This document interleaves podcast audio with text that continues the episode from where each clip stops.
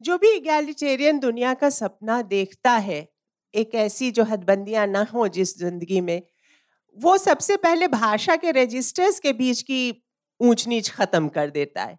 तो वो शास्त्र और लोक के बीच की जो भाषा है, जो सोफिस्टिकेशन रजिस्टर सोफिस्टिकेटेड रजिस्टर्स हैं और जो गलियों के रजिस्टर्स हैं, उनके बीच एक झप्पी लगा देता है। तो आपकी, आपने क्या अपनी भाषा में वो परिवर्तन पाया? जो अभी अभी आप जिन लैंग्वेज में लिख रही हैं, उर्दू में जब शुरू से ही खातन ने भी औरतों ने भी लिखना शुरू किया। तो पहले तो ये था कि वो सिर्फ़ अखलाक़ी मसाइल पे लिखे हैं, मोहब्बत के, ख़ानदानी मसाइल पे लिखे हैं। मैंने अभी आपको बताया कि उसके बाद जो है, ख़वातीन औरतें, हर मसले पे जैसे इसमत चुगताई पहली खातून थी, जिन्होंने जो है और दूसरे मसाइल जो थे, चाहे वो ख़ानदान से अलग, माशी मसाइल हों, सियासी मसाइल हों, जिनसी मसाइल हों, उन पर इसमत आपा ने लिखना शुरू किया। तो फिर खैर, उसके बाद तो फिर कुर्रतुलैन हैदर आ गई और खाजा मसरूर खाजा मस्तूर सभी कुछ आ गए, उन लोगों ने लिखना शुरू किया।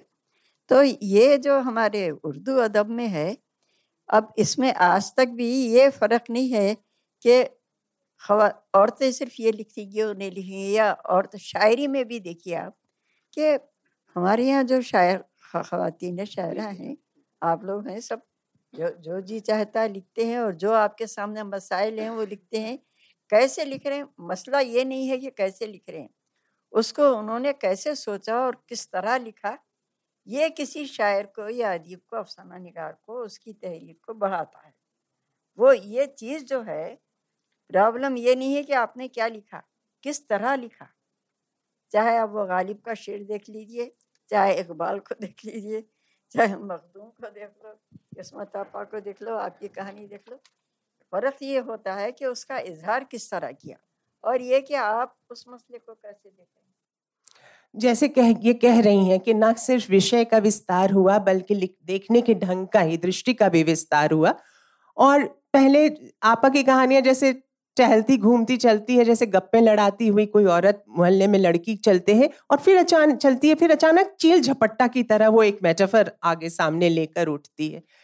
तो मेटाफर्स के इस्तेमाल पर आप विमेंस लैंग्वेज की जो ये मस्तानी बातें गपशप करते हुए अचानक एक मेटाफर की याद के सहारे कोई चीज़ फ्लैश कर देना और डायलॉग्स को भी एक नए ढंग से, जैसे मुझे लगता है इप्टा मूवमेंट का एक बहुत बड़ा वो था, जितने भी रिकॉर्ड्स थे या रेडियो रूपक थे या जितने भी कविताएँ थी या फ़िल्मों की भी चीज़ें थी, बाद का जो फिल्मी लेखन था इनका, जिनके बाद में जिद्दी और दूसरी तरह की उन दिनों क्या उस समय का जो अब मीडिया से शासित हमारे यहाँ ज़िंदगी आ रही है, उस तरह के जो मीडिया के लेखन के प्रेशर्स थे इनके बाद के लाइफ में, उस पर अगर आप कहेंगे और उससे उनका लैंग्वेज बदला क्या, उनका टोनल टेक्सचर बदला क्या?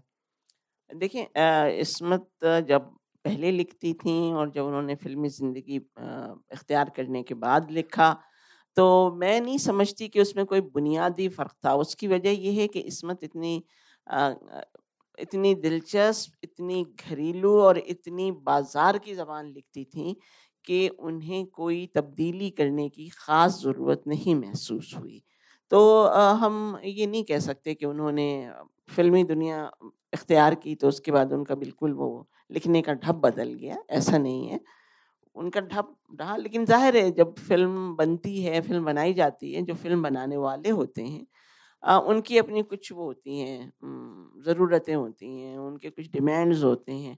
उसके तहत तो ज़ाहिर है नॉवेल्स पे प्रेशर राउंड ऑफ़ करने में नॉवेल्स में थोड़ा सा वो बारीकी का वो अंदर दिखाई देता हाँ. है बस एक बड़े फलक पे कहा वो नॉवेल खुलता है फिर धीरे धीरे टेपर ऑफ़ हो जाता है जी। अब मैं आप लोगों से चाहूँगी दो इतनी बड़ी हस्तियाँ हमारी इसमत आपा के ट्रेडिशन की बैठी हैं। आप लोगों को कुछ पूछना हो तो सीधा पूछ लें।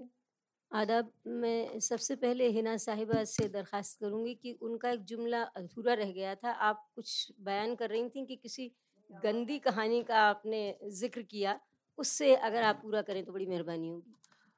देखिए कितनी दिलचस्पी होती है गंदी कहानियों से। मैं भूल गई, आप ना भूली। बड़ी अच्छी बात है। नहीं, वो बाद में जब मैंने उसे दोबारा पढ़ा तो मुझे बहुत हैरत हुई खुद पर भी और अपनी दोस्त पर भी। वो था नावल, उनका अपने अब्दुल हलीम शरर का, तारीखी नावल था, उसका नाम था फ्लोरा फ्लोरेंडा। तो उस वक्त तो हमने वाकई उसे छुप के पढ़ा। लेकिन ये है कि बाद में उसे पढ़ा तो ये महसूस हुआ कि अच्छा इसके ऊपर हम इतने परेशान हुए थे या खुश हुए थे कि भाई ऐसा एक नावल पढ़ लिया। आ, लेकिन अब अब अपनी बात तो नहीं करनी चाहिए लेकिन मैं आपसे अर्ज़ करूँ कि मैंने नौ बरस की उम्र में एक कहानी लिखी। और वो जो थी रोमानवी कहानी थी। तो ज़ाहिर है उसी दोस्त को जाके थमाई कि भैया पढ़ लो।